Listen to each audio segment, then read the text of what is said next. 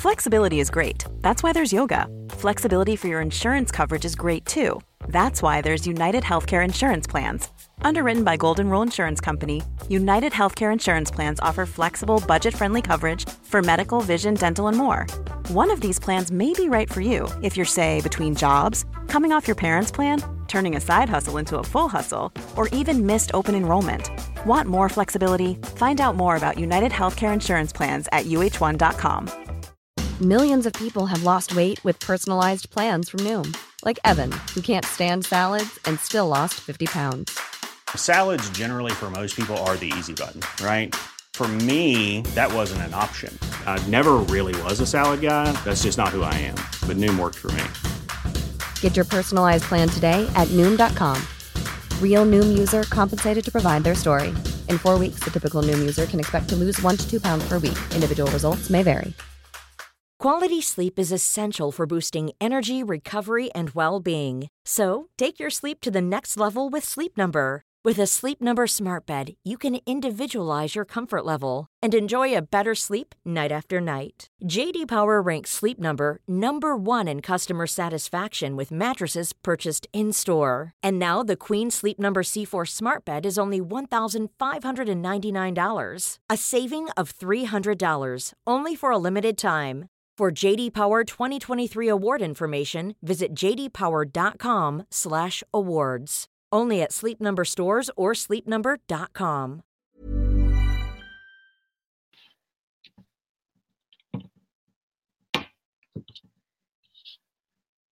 Hello and good evening. I am Amanda Hool, your host, Parenting with a Punch show.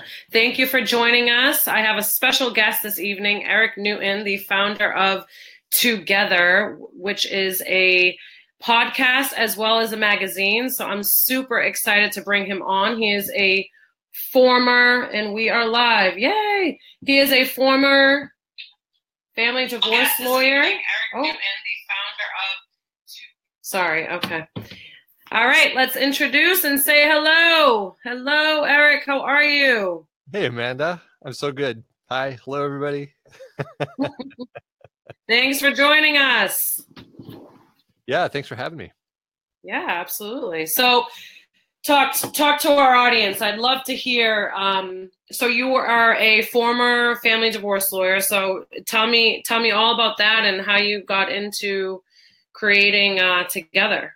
Oh man, well, the all about it's a long story. Are you sure you want the whole thing? hey, give it to me. I, am sure our audience would let. I mean, eh, whatever you're comfortable with, of course. Well, I will. I'm comfortable with anything, and I will tell you that the whole thing about divorce law is that while it's extremely important for society, I have to say, I think it is important. You know, people should be able to get divorced if they need to, and when they do it, they should be able to do it healthfully.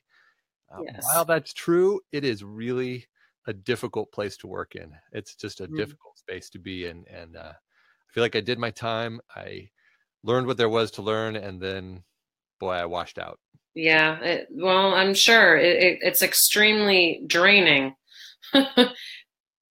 yeah, it's the and specifically what's draining about it is the constant process of managing people's transference.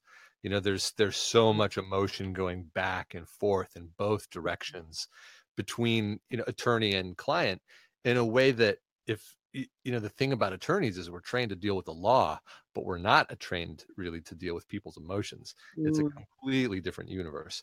And it's one that i find a lot more fulfilling but in the legal context it's just it's a balancing act that you know it took it out of me. So it was i'm grateful to have done it and i'm glad to have moved on Right, absolutely. No, and you had quite a few accolades when when you were in that line of work. So you want to talk to a, few, a, ugh, sorry, excuse me. Talk to us a few about that, and then maybe like how that sort of like streamlined into doing the work that you're doing now. Um, yeah, you know, in terms of accolades in the legal world, we were I was rated as a super lawyer several years running, and I had great ratings on Avvo, which is a lawyer rating website, and um, you know, I was well respected in the community. We had the largest and also the fastest growing family law firm in the Bay Area at the time. And uh, so, you know, it was a successful thing. It was it was good. I think we did good work. Mhm. Um, and we were making money. So I probably would have just stayed, even though I knew it wasn't super fulfilling for me. Right. My uh, law partner got up to some hijinks, and uh, which I won't go into all the details here, but his hijinks had the result of taking our firm under, and we lost everything Wow. and went from you know this great success that was super acknowledged in the community to losing everything and i mean everything. Wow. the the um drop from that one place to the other place was so it was so dramatic uh that it caused you know it caused a lot of anger and depression and um a lot of introspection which i think ultimately was extremely valuable. And when all the anger and depression passed and i was looking back on that time as a divorce lawyer and i was thinking well what you know what what should i do now? What was of value from that time and what's the right thing to do moving forward? I realized that i actually had a lot of freedom because there's something kind of magical about losing everything which Yeah. is that you're not attached to the stuff that you think you need to hold on to because it's gone. So Mhm. like that past was just in the past and i decided you know i'm going to let it go. It's time to move on do something new and i thought well what was the thing that was the most valuable for me the thing that i loved the most out of that entire process of being a divorce lawyer and what it came down to was these conversations that i would have with my clients these conversations where in order for them to get good legal services from me they needed to tell me the truth i Mm. mean they needed to open up Yes. about the thing that they hadn't even really admitted to themselves Mm. about what they had done in their relationship. And it was a cathartic process for both of us. I got to hear people being honest for the first time, and these people got to say something that was crushing their identity, that was just weighing down on their soul in a way. Right. And that process gave so much freedom to everybody Yeah. that um you know and then we would use it to go to court but i always you know which is sort of like defeating the purpose but i always thought if only we could you know capture these conversations and use them for something that moved us forward as human beings Right. had us be more honest with ourselves and more engaged with our families. And so when i was looking back on it i thought well wait a minute. I could just i could just have those conversations and and just record them and that would be a podcast. And you know, my mind was blown and a couple months later i had a podcast That's awesome. and now i've written a book so there's a you know a little brand here called together that's all about relationships and it all came out of that experience Awesome. So what's the book that you wrote? Well, the book is uh is a collection of lessons that I gathered being a divorce lawyer and now having interviewed uh, nearly 200 couples about their relationships. Uh, lessons that I've gathered about what it really, honestly, no kidding, in the real world takes to make a relationship work. Mm. Not guruism, huckstery, fake baloney, but Yeah. like really, really what like people say do the work. What is that? Or people say you got to communicate. Well, what is that? You know, like just the Right. real nitty gritty stuff. Um, and it's packaged with some stories about my own relationship and Right. lose that law firm and etc. Wow, that's that's awesome. And and you also have a magazine you said too, right? Yeah, the magazine is an online magazine and it's a collection of essays from journalists about their personal revelations mostly. Um, we try to go for the more raw, more honest, more, um, I would say, possibly dramatic stories about relationship experiences that led to certain understandings. Um, so it's it's journalists and real people, but anybody who's had an experience that they want to convey where they really learned something about their themselves in the context of a relationship. Right. So I'm I'm gonna assume here. So when these couples were or individuals were like opening up and going through this divorce process, th- was this is like not even their partner that they're going through the divorce with had any idea that the like that they felt this way or whatever was going on. Correct. Yeah, because the conversations would always start with just the facts. You know, the Mm-hmm. well, okay, did you cheat or you know, did you take that money from that account and put it in the other account? You know, the just the kind of basic facts.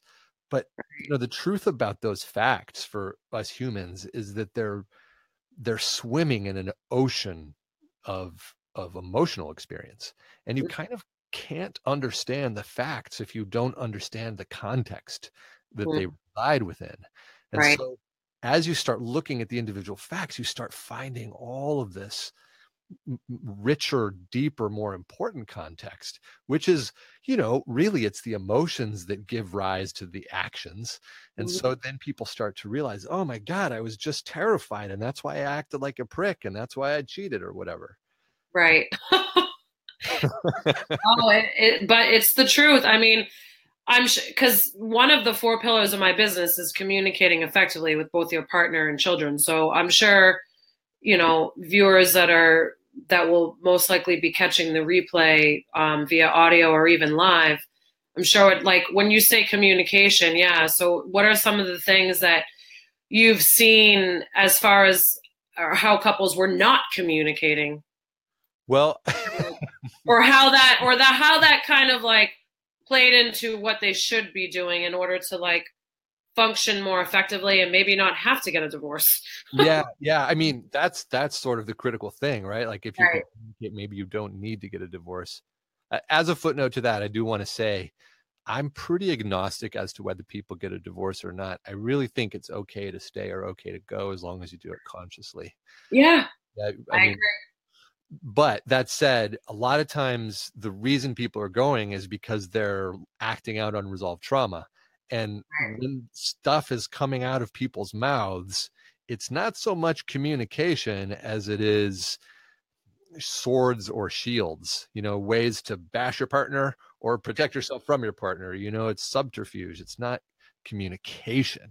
Communication, in my view, is really doing your absolute utmost to convey your life experience to your partner. And um, that's a different animal than just talking at them. Uh, Yes.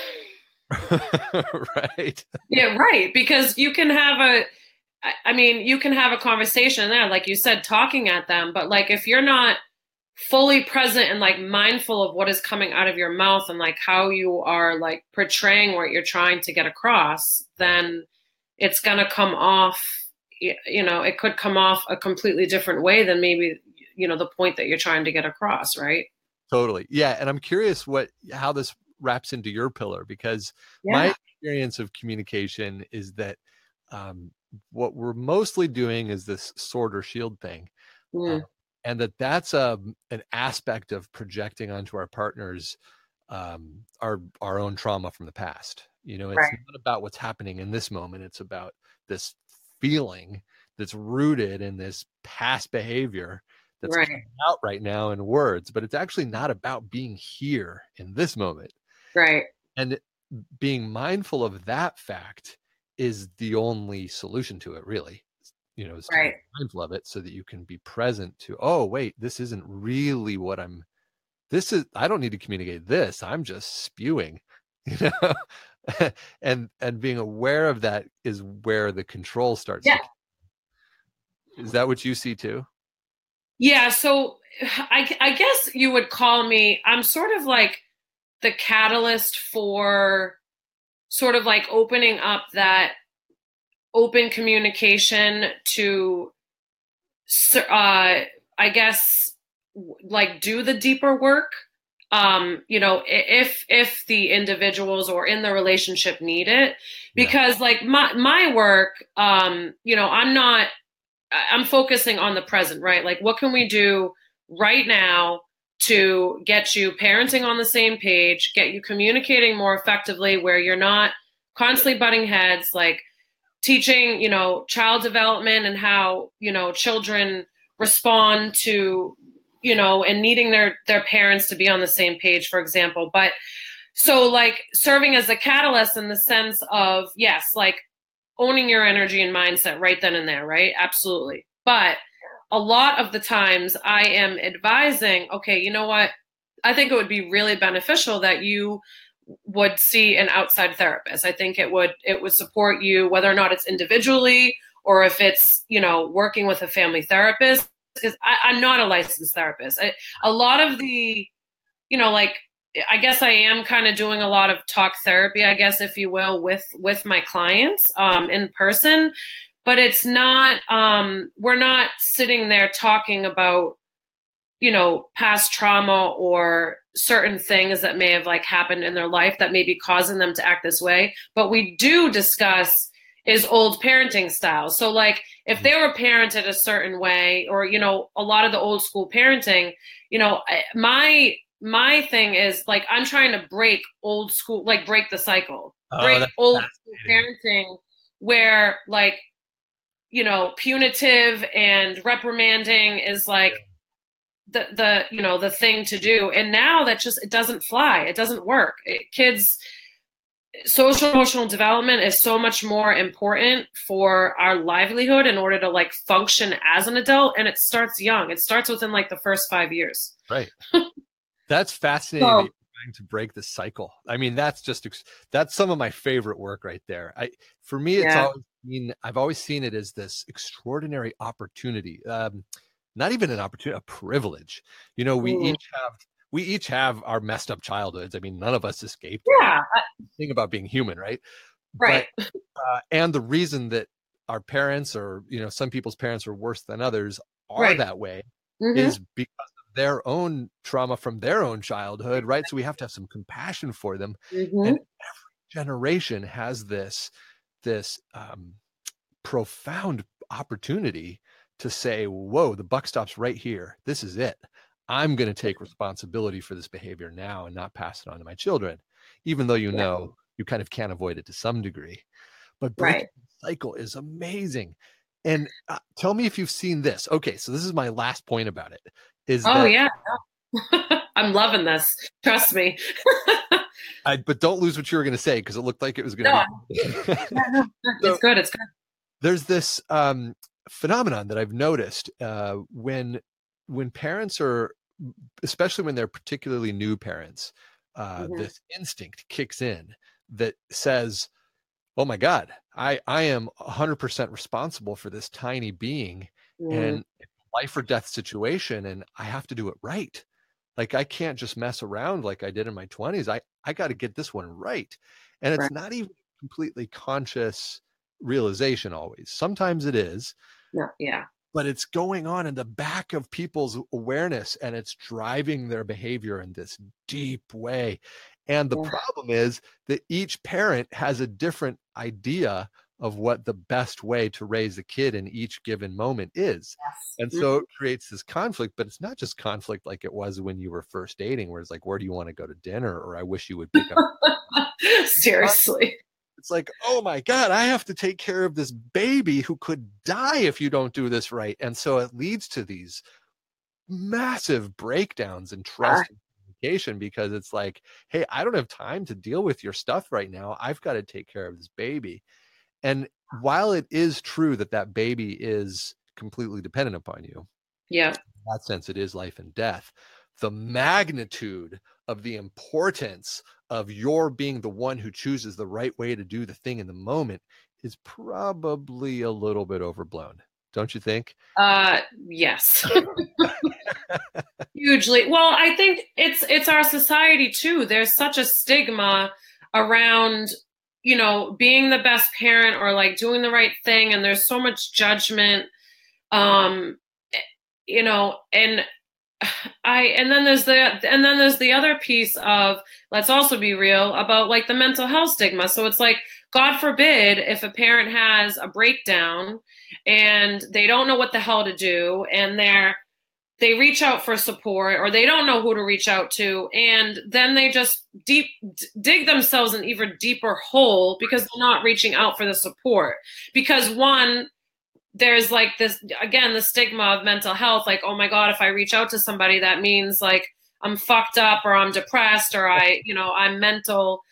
And so that's a huge piece that i see too. Um and i just oh gosh. It, it's if it, i'm i'm i every day i strive to try and break whatever it is. And obviously you can only you know you can only work with one family at a time and, and trying to you know work on those crazy things i guess if you will.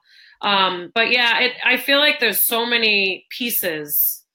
That but, so many. And i will say um and the thing about those pieces is that you can't see them all the time right i mean parents no they can't i like to use the analogy that you can't see the back of your head without a mirror right. and it's sort of the same thing in the unconscious emotional space you know the, the beliefs that are rooted in your mm-hmm. old old identity that yes. are driving your daily behavior you know i it, mean we're just not trained to see those things you need a pro yeah i agree i agree 100 therapist I, it doesn't really even matter you just need to do it right eh, no i i agree and i you know as as far as like you know i've I've obviously, you know, being an undergrad psychology, um, you know, I've always been a people person. I feel like my, you know, instincts, and especially when it comes to kids, I actually make jokes with a lot of my my child clients all the time. I'm like, I have eyes in the back of my head. You don't know.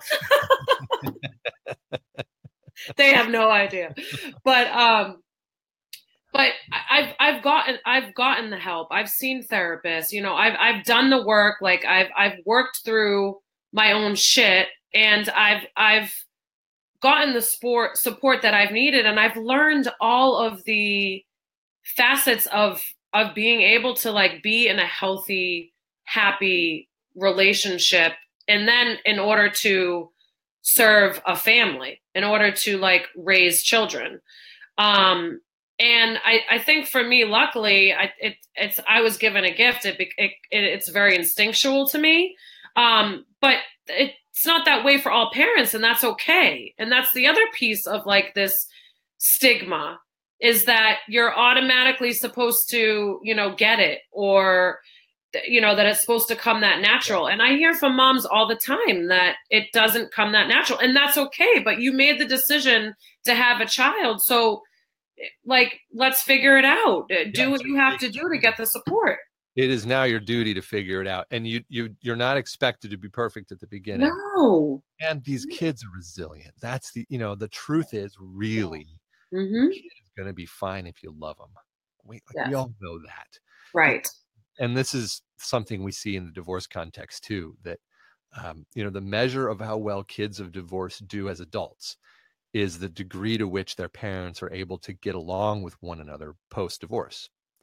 And they don't have to be best friends. They don't have to be going to dinner every night. They don't have to right. be married, obviously, but they've got right. to be able to get along as human beings, as co parents. And if they can do that, the kids are going to be fine, which is yep. hey, kids, you know, kids are strong. You know, humans are capable. They're going to be okay.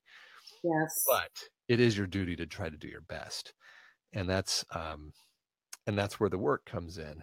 Now, tell me if you've noticed this too. So, I've seen that um, what's happening in culture is that people are becoming more and more willing to do that kind of work. I've seen uh, when I first started advocating for this, people would, as you said, could be worried that if they were going to therapy, that meant something was wrong with them. Right. I've seen people get very proactive and do courses, personal development workshops, go to okay. marital counseling. It's becoming a thing.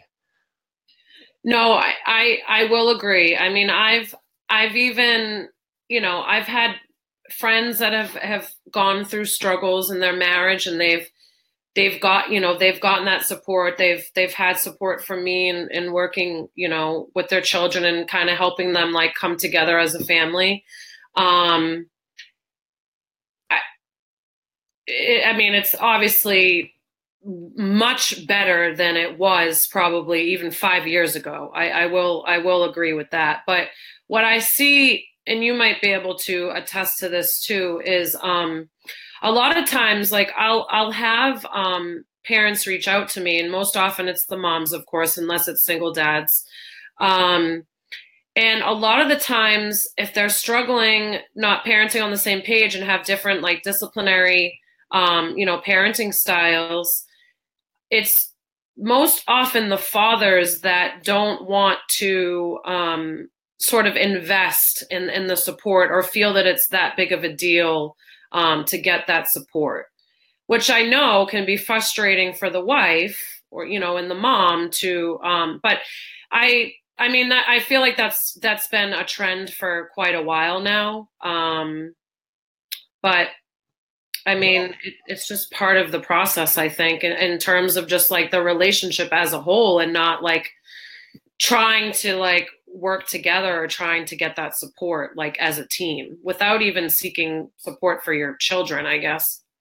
I I'll say two things about that father mother kind of dichotomy. Um, mm-hmm.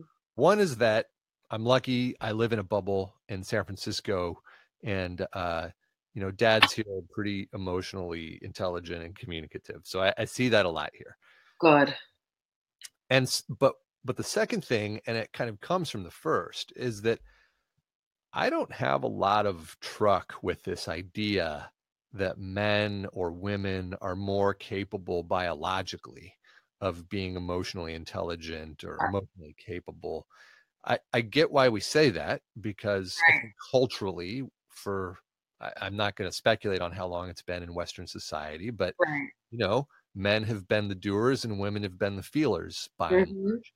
Um, better or worse, I just don't think it has to be that way. I think we can all borrow from one another's cultural proclivities and and you know um, again back to this notion of the sacred duty of parenting you know it's our duty as parents to understand the emotional experience of our children Right. That's how we relate to them. That's it, what being family is. It is. we we are emotional creatures. You know, there are mm. facts to life, mm-hmm. and, and it all swims in this universe of emotion. That's that's right. how we relate. That's how we know what we know, and for that reason alone, it's our duty to to get tuned into it. Right. No, I agree, and then that's why like social emotional development for me is like I mean, that's the backbone pretty much of my business, of the work that I do, because that, I mean, you see and hear all the time too that parents are so worried about academics when their children are you know not not able to like communicate you know i'm frustrated or i'm mad and they're throwing tantrums at like eight years old or 10 years old even um so it's true. The the social emotional piece of it is so huge, but I think if it's not something that as an individual the parent is not super in tune with, I think it makes it difficult.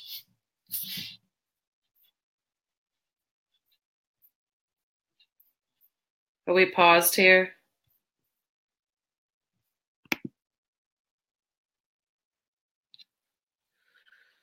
Hold on. We just have a technical difficulty. We'll. Hello. Hi, back. Got it. Sorry, I don't know what happened there. Oh, it's okay. Hey, it, it's technology. okay, so um, I think I lo- lost track of where we were. Oh yeah. So I was just saying about um, children's social emotional development and how like when it comes to academics, parents get so hyper focused about their children doing well in school, but then they, you know, at eight, ten years old, they're having tantrums and they're they're unable to like communicate, you know, I'm frustrated or I'm mad or be able to like take space and have like a functional conversation with either, you know, their parents or even a sibling or even a child their age. And I think it just comes right back to if the parent is um, not as strong, I guess, guess in the emotional arena, which you know, again, is okay. That's why there's support out there to to to strengthen that. Then there's going to be this disconnect, and I think that's I, I see a lot of that um, as well. You know, the frustration, like the yelling. You know, parent in sort of like having that power struggle when I mean it, it's it's a child. There, there, there's no need to have a power struggle with your child. yeah. You, you know, that's a really good point. There's no need to have a power struggle with your kid. And and I think it's a huge red flag for a parent if they're having that emotional experience of a power struggle. If in my view, if a parent is having that experience, um, it's an opportunity for them to take responsibility. Right. because you know that kid doesn't even have a fully formed frontal lobe. They don't until like 25. yeah, 25. I was just gonna say 23, but yeah, like 25. See, yep. It- you know these are not i mean they're fully conscious these are sentient and sapient beings they're entitled Right. to individual rights we have to love them and adore them but they're not fully formed you know you've you Yes. it's your job to train them in that emotional in in um, effective communication and emotional dynamics not to lay that that responsibility on them hmm and um and you know i i think it's i think it's an opportunity anytime we're experiencing a trigger to take Yes. responsibility you know and to look inward to find why we're triggered to learn something about ourselves but more so than anywhere else with our kids Right. Because that's when you, I I feel like that's when a lot of um, individuals start to see it is through because it's a totally different dynamic in the relationship before before you have children. There, there's it, things have completely shifted. yeah So that's when things really start to um, come up, and you know it- things just start to happen, and children just uh, they're they're gonna test your test you. That that's what they're supposed to. They It's, it's in it's in their nature. It, it's not. You're never gonna get away from that ever. yeah that's totally inescapable you know what um you know along those lines so we're kind of you and i are making this point that um, you know parents have to be the responsible party and they have to be the one who um, you know takes the role of of teaching and developing emotional intelligence in their kids etc and all that's true um, but i've had parents on my show who uh, i found beating themselves up for their momentary lapses Oh yeah. And uh, I, you know, I have a strong opinion about that too. You know, on one hand, the parent is the adult and needs to act like Right. the adult. Yeah. On the other hand, they're also human. You know, we're going to have those moments where we don't behave as we should, Right. and and if we, you know, d- beat ourselves up for that, then we can't behave properly in the next moment. Right. So, you know, just as it's duty to do your best in each moment, you've got to forgive yourself for the lapses too. right. um, that's a tough that's a tough proposition for some people Eh, no, I agree, and and I try and encourage my families too. Like when they're in that moment or they've realized that they made a bad decision, to communicate that. Like say, you know what, I, I'm I screwed up. Like I shouldn't have said that, or I shouldn't have done that. You know, I I made a mistake. I'm gonna try harder next time, and and just like owning it and letting your children know. Yeah. That you know that you made a mistake and that it's okay because then you're modeling for them too to be able to you know for them to communicate that when they're having a hard time. And then you know you're you're in in essence teaching them how to like be fully emotionally available. Yeah absolutely. You know i, I had um do you know ellen bader and peter pearson? Do you happen to know those two? They're uh, no ellen that name ellen bader sounds familiar but they're both uh they're a couple. They're a married couple and they're also um pretty famous marriage therapists uh and they train uh peter pearson trains other marriage therapists or no, no i have it backwards um ellen trains other therapists mostly and Mhm. peter does courses for couples mostly and then they oh also okay. um anyway they're very well known and they have their own um school of marriage therapy basically and Awesome. um, and i was i had them on the show in the early days and um i was i was asking them how they deal with conflict like fighting flat out fighting. How do they deal with fighting in their relationship? And they Mhm. were telling this hilarious story about how one day Peter said that he hated Ellen and you know what she did with that. And you know they were making the point that every you know you're going to hate your partner sometimes. So get over Right. it. Like it's just it's just normal. Yeah. But I said well but how do you deal with that in front of your kids? And they were like we just have the fight and I said but but do you like, for them it was a no-brainer. I'm like but wait a minute do you do you like go to the other room so that you can insulate them from it or whatever? And, he, and they said you know we do our best not to be inappropriate in front of the kids but learning how to manage conflict is a critical skill because it's not as if conflict doesn't exist. And so if you one of the the least healthy marriage dynamics is one where people pretend there's no conflict and then uh-huh. 20 years later there's this massive divorce because they never dealt with any of their issues. Exactly yeah. same thing with parenting or having conflict with your partner in, in front of the kids like you've just got to go ahead and do it and show them how to manage it like show them how to work through a real no kidding conflict because right. it's a training ground for them. Yeah and i think too like on that note I think there's like different ways, I guess, of fighting. Like you can have a, you know, I don't want to use the word healthy, but I guess essentially that's what I mean. Like you can have a healthy fight and be like arguing, but not like screaming or like swearing at each other, for example. Yeah. Um, and having like this like brutal argument, I guess, if you will. Um, so I think there's there's definitely a difference, but I mean, I just through experience and seeing like, and again, every child is diff- different, obviously, um, and it can be the slightest experience for a child where it's tr- where it ends up being traumatic.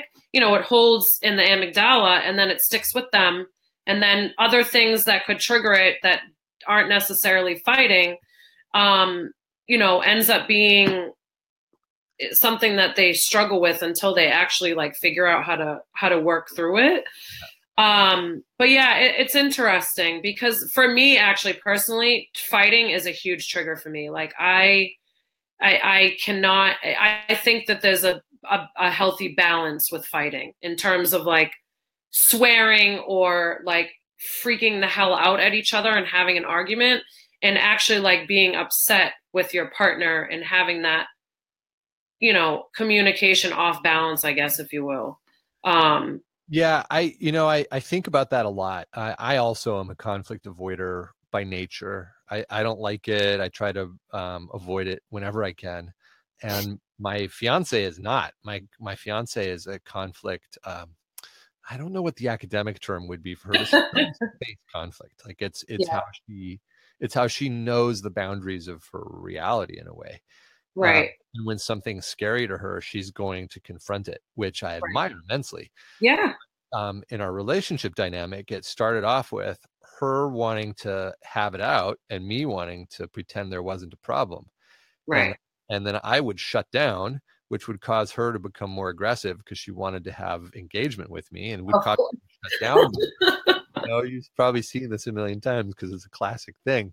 Yes. Um, and we both had to really learn how to be with each other's style in conflict and right the lesson for me was to learn to turn and face her and that's had a great impact i think in the rest of my life being able right. to, to, turn towards conflict when it's pro- when it's appropriate right and had to learn how to hold it hold back from engaging um, to give right. me space i need to process a little bit um, but that's an example so that's an example i think of what a, a healthy way, as you were saying, of right. engaging with conflict. But I also want to say, you know, and Peter and Ellen said this too.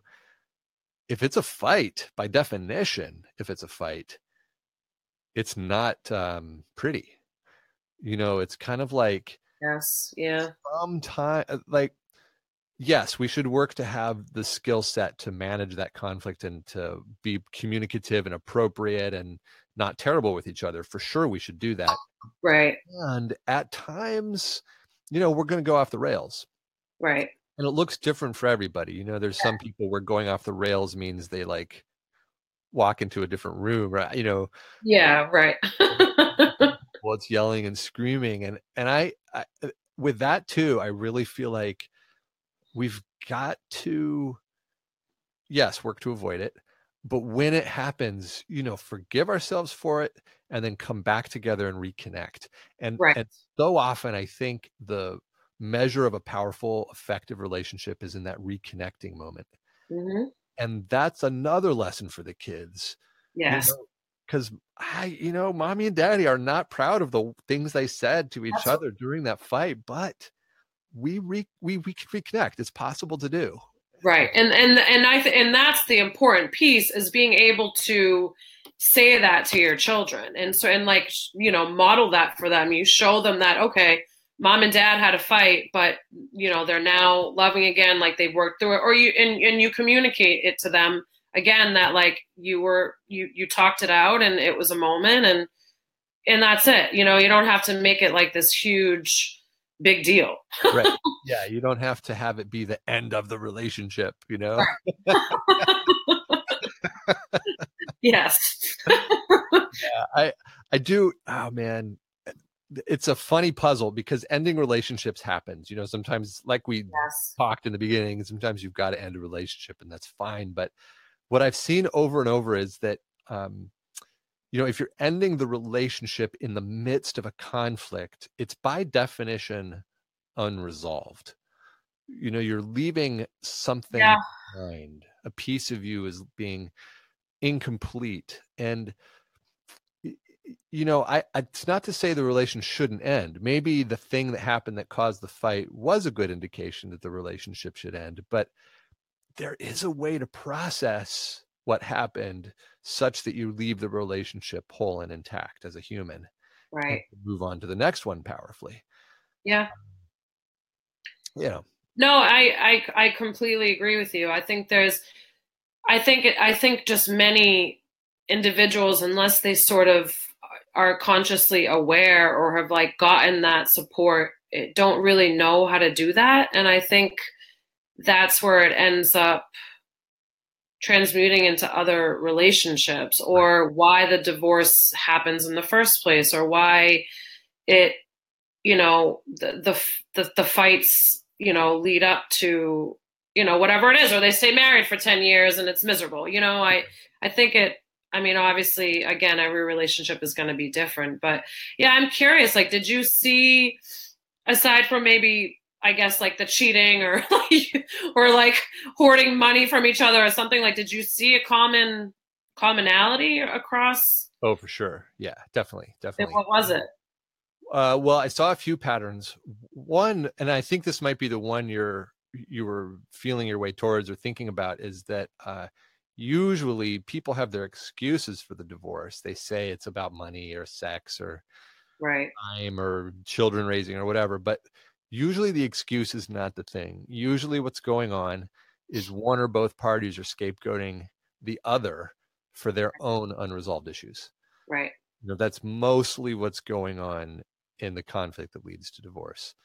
Um, not all the time but most of the time. And the opportunity in every single one of those is to get clear and present on your own issues, your own traumas and triggers, so that, sure, if you leave the relationship, fine, do it, but move into the next one powerfully.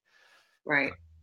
So that's the, that was the number one pattern I saw. And sort of playing on that pattern, I saw a lot of people have very, very healthy second marriages um, oh yeah. I stayed in sure. touch with a lot of my clients, and I did prenups for a lot of their second marriages. And over and over, I saw that if they moved through the first one powerfully in an emotionally yeah. intelligent way, did the work, went to therapy, gave themselves some time to heal afterwards, you know, the basics. Right. The second marriage is better because you're not going in with so much um, fantasy un, unrealistic fantasy. Right. You're going in much more honestly and pragmatically. Right. And and and you probably you know next time around like what to do different and what not to do or how to work through it or you know what you need to do in order to make it work. Yeah, and when you say I do, I think people have a better understanding of what that means. Right. You know, like what does it mean to say I do, but what does it mean as you said? Right. To work through it because you know that you your first marriage at whatever age you are you've got this kind of fairy book fantasy this fairy tale fantasy of what marriage is supposed to be like and right you know even if you know logically that everything's not going to be perfect you still kind of think everything's going to be perfect yeah you you don't you don't predict the uh you know just the the shit that can come at you and not even really knowing because life is unpredictable. It's constantly up and downs. Things happen with, you know, your significant other's family. I mean, all kinds of things can, can be thrown your way. and sometimes yeah. it completely gets in the way and, and you don't know how to work get through it i guess and it, it kind of consumes you if you will yeah it, it does and I, I i think i've probably already said this a couple times so forgive me if i'm beating this horse oh. to death but i i you know every time those challenges arise they strike me as that the only way that we really can create intimacy with our partners is to work through those challenges. You know yeah.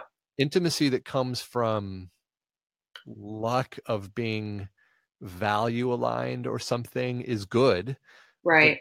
not it doesn't have that rooted depth that of intimacy that comes from having worked through challenges you know and the only way to get that level of connection with your partner is to work through those suckers. Um, i agree. you know, that, know, and that's if nothing else that's lesson for the kids. Uh, yes. Yeah. I i I think I just have this like vision and you know one of my one of my quotes um I forget because I have like a few taglines whether or not it's my website or um is of course now I'm going to draw a total um oh happy families don't only happy families don't just exist on sitcoms. No in in the sense that like you can have like you can be madly in love and like be happy with your partner and have like you know children that don't tantrum and have children that are you know social emotionally you know up to par developmentally where they're supposed to be you know age appropriate. Um yeah are you going to have your moments? Uh, you know absolutely. But i do strongly feel that the more conscious we are, I, I think as a whole, and, and we, we take responsibility um, for the role that we decide to take on as as parents, I I strongly believe that we can have more of these happier, healthy, thriving families that in essence is going to create more happy, healthy, independent, strong, successful children, our future leaders of the world. Right. Have you seen the data that's been coming out on this lately, by the way? I, you know, I, it's funny. I'm, I don't pay huge attention to data. Um, and, you know, I, I think it's because I was in ABA, Applied Behavioral Analysis, as a behaviorist. Um, I don't know if you're familiar much with it, mostly children with autism. But um, so I think I got kind of like sucked out of like data because it was so data driven and like for me you can lose it, it didn't work well it just that type of therapy for children with autism just didn't it didn't work with what i've seen and what i've done in working with the population oh, yeah. so anyways but yeah no i would love to hear what what what is the new trending data well uh, I just think it's kind of funny. I was reading an article in The Economist about um, it was summarizing some of the data on child behavior um, yeah. in the millennial generation. Yeah. Basically, what it was saying is that more kids than ever are reporting that they feel comfortable speaking about their emotions with their fathers. Yay. And uh, more parent, more children than ever uh, talk about having strong, healthy relationships with their mothers. and um, and more kids than ever are um, going to college, uh, less interested in doing drugs, and less interested in staying out late at night. And the researcher who was like kind of collecting all of this data said, you know, they're just kind of boring. I, have done. so good. I. It's funny. No, I have done some research because um, technology has sort of played kind of um, a role in my business as well. I, I created a digital toddler boot camp course um, for like the early early years, zero to four, and like how it affects children's development. And I've actually been working on a course for older kids, but it's true. They actually said because kids, and this might be completely separate, but because kids are so much more on their phones and sort of like sucked in um yeah they're not. Like they're not going out as much. They're not dating. They're not having like promiscuous sex or you know pregnancy is lower. You know they're just they're just not getting out. Like they're not it, it's not the same. Like when i was growing up we'd go to the mall and we, you know like we'd get it's just not eh, kids don't do that anymore. They're like they'd rather be stuck on their phones having a conversation than in person. That's interesting. That's a different take on the same um, results than i would have thought but yours probably Right.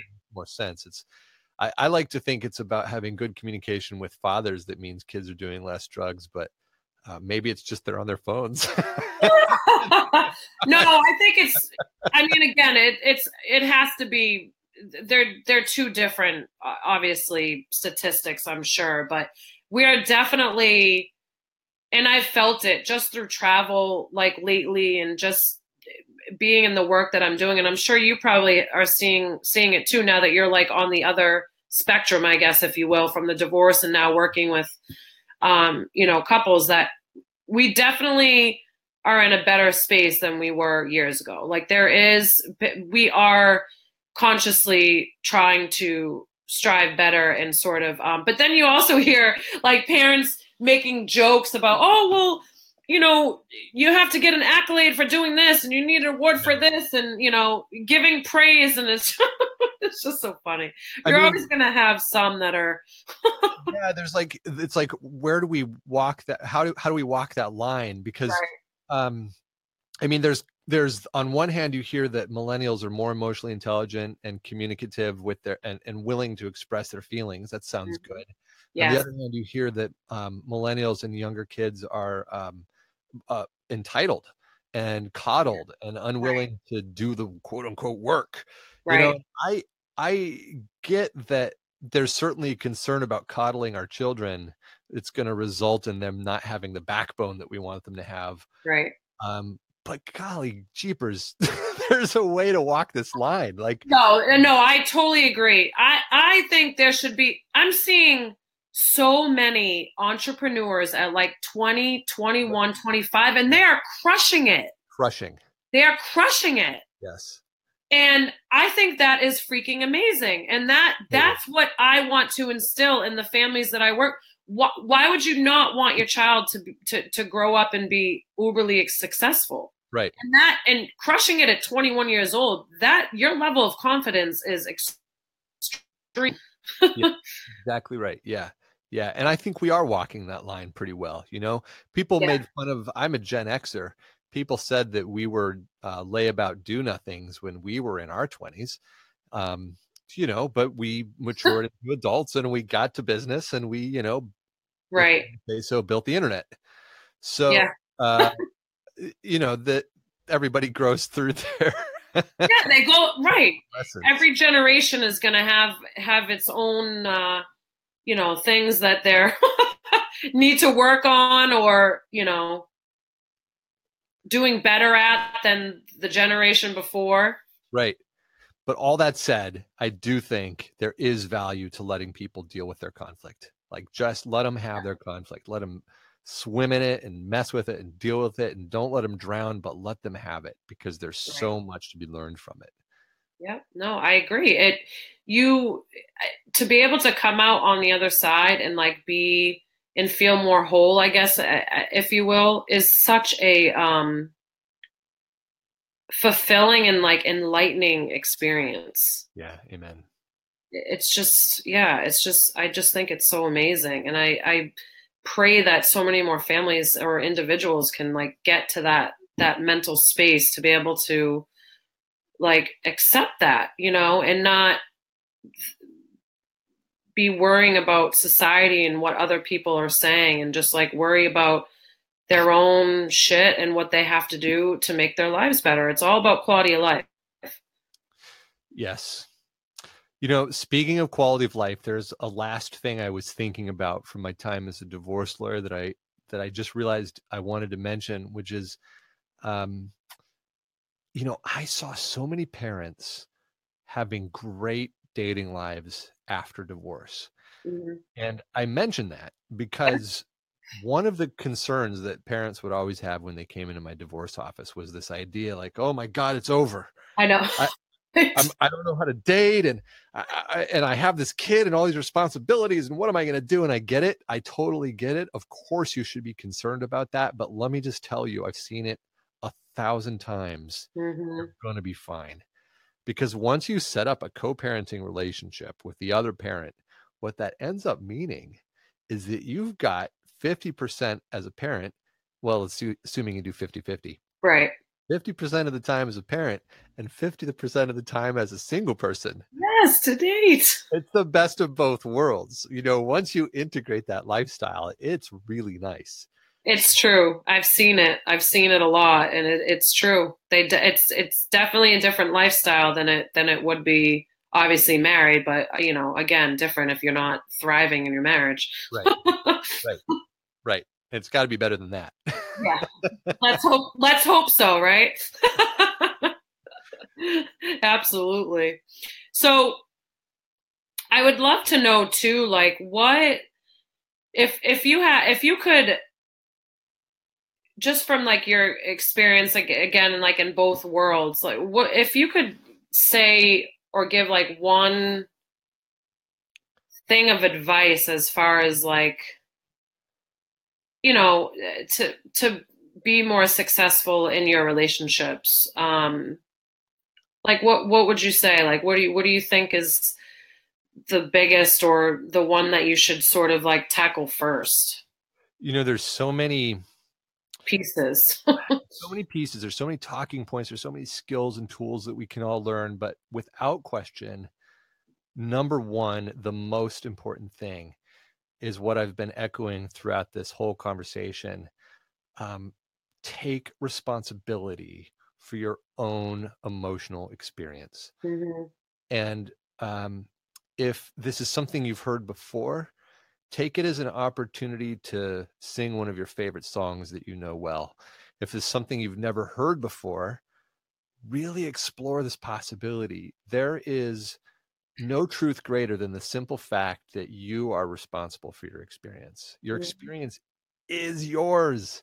My right. feelings are mine. Your feelings are yours. Yes. And we have a dynamic, we have an interaction, mm-hmm. we have a a commonality we have a entity that lives between us yes all that's true but my experience is mine and the most powerful place to be in a relationship is that place where you know what your experience is and you take ownership over it because mm-hmm. that's how you can fully invest yourself in your partner once you know where that boundary line is. It's the number one thing and if you have to go to therapy to get there so be it. Therapy is great. Right. It's yeah it therapy is not let's say it to, to everyone that that that's that's watching or is going to be watching therapy is actually an amazing tool because it helps you break through those barriers and be able to like set those healthy boundaries and expectations that you need for yourself to be able to bring in to your relationships whether or not it's your significant other your children friendships family i mean everything. It it is so transforming to be able to be in that in that space of empowerment. You know and the thing i'll say about therapy is that it, it in my view it almost doesn't matter what style of personal development work right engaged in you know it could be coaching it could yeah. be a personal development course right. e therapy um, mm-hmm. be any style of therapy right. um, it could be spiritual practice. Yes in my view it really what what matters is this that moment of pure self-awareness. That's mm-hmm. where the essence of this personal development work is. Right. And it the one thing about it is you probably can't get it with a friend that maybe be, would be the one caveat like doing personal development right. with a friend the friend dynamic is a different kind of thing you, right. you know that your friends are not calculated and calibrated to have you see your trauma as a mechanism for growth uh, yeah, you know, that's not absolutely. their role. No, uh, absolutely not. Their role is to agree with you, and you know that's a whole different well, thing. It's a support, right? Yeah, yeah, right. Right. yeah. So, um, so yeah, personal development work. That's uh, on yourself. That's the yes. place to start. That is the place to start. And then there's a million tools after that. Yeah, of course. Yeah, I and I always say too, you can't pour from an empty cup. So if you are if you do not feel whole and or there's things that you that you need to work on you're gonna it's it's gonna be a, a struggle in your relationship nine yeah. times out of ten and we've all got it you know we've all right. got those those incompletions and right. each one of them is an opportunity for all of us i mean absolutely why the heck else are we even here by the way I mean, we're just gonna die. I mean, we're just gonna die, right? Like in right. the end, yeah. take any of this with us. So what are we here for if not self-actualization? Right. Why wouldn't you do that work? I, yeah, no, I agree. I I encourage any any and everyone to to to do it. it will change your life. yeah. I think we're coming up on uh, almost an hour. I have a feeling that the uh, broadcast is going to cut us off, so I think I'm going to close us out. So I will say goodbye. Thank you so like I so enjoyed having this conversation with you and I cannot wait to hear the feedback of um, many viewers that are going to tune in and and listen to this to this episode. I, I think it's going to be super life changing for many. Honestly, I, I truly feel that. Thanks. So I, you're a delight to talk to. So anytime you can come on my show sometime. That would be fabulous. Well, thank you so much, Erik. It was such a pleasure having you on. All right, Amanda. Talk soon. Bye. Bye. Thank you so much for tuning in to Parenting with a Punch show this evening. I look forward to seeing you next week, I believe 12 p.m., with um, a speech therapist that is located down south. So have a good evening, everybody. Parentingwithapunch.com if you'd like to learn more about my services, and you will see the broadcast um, available on Stitcher and iTunes hopefully later this evening. Thanks, y'all. Have a good night. Bye.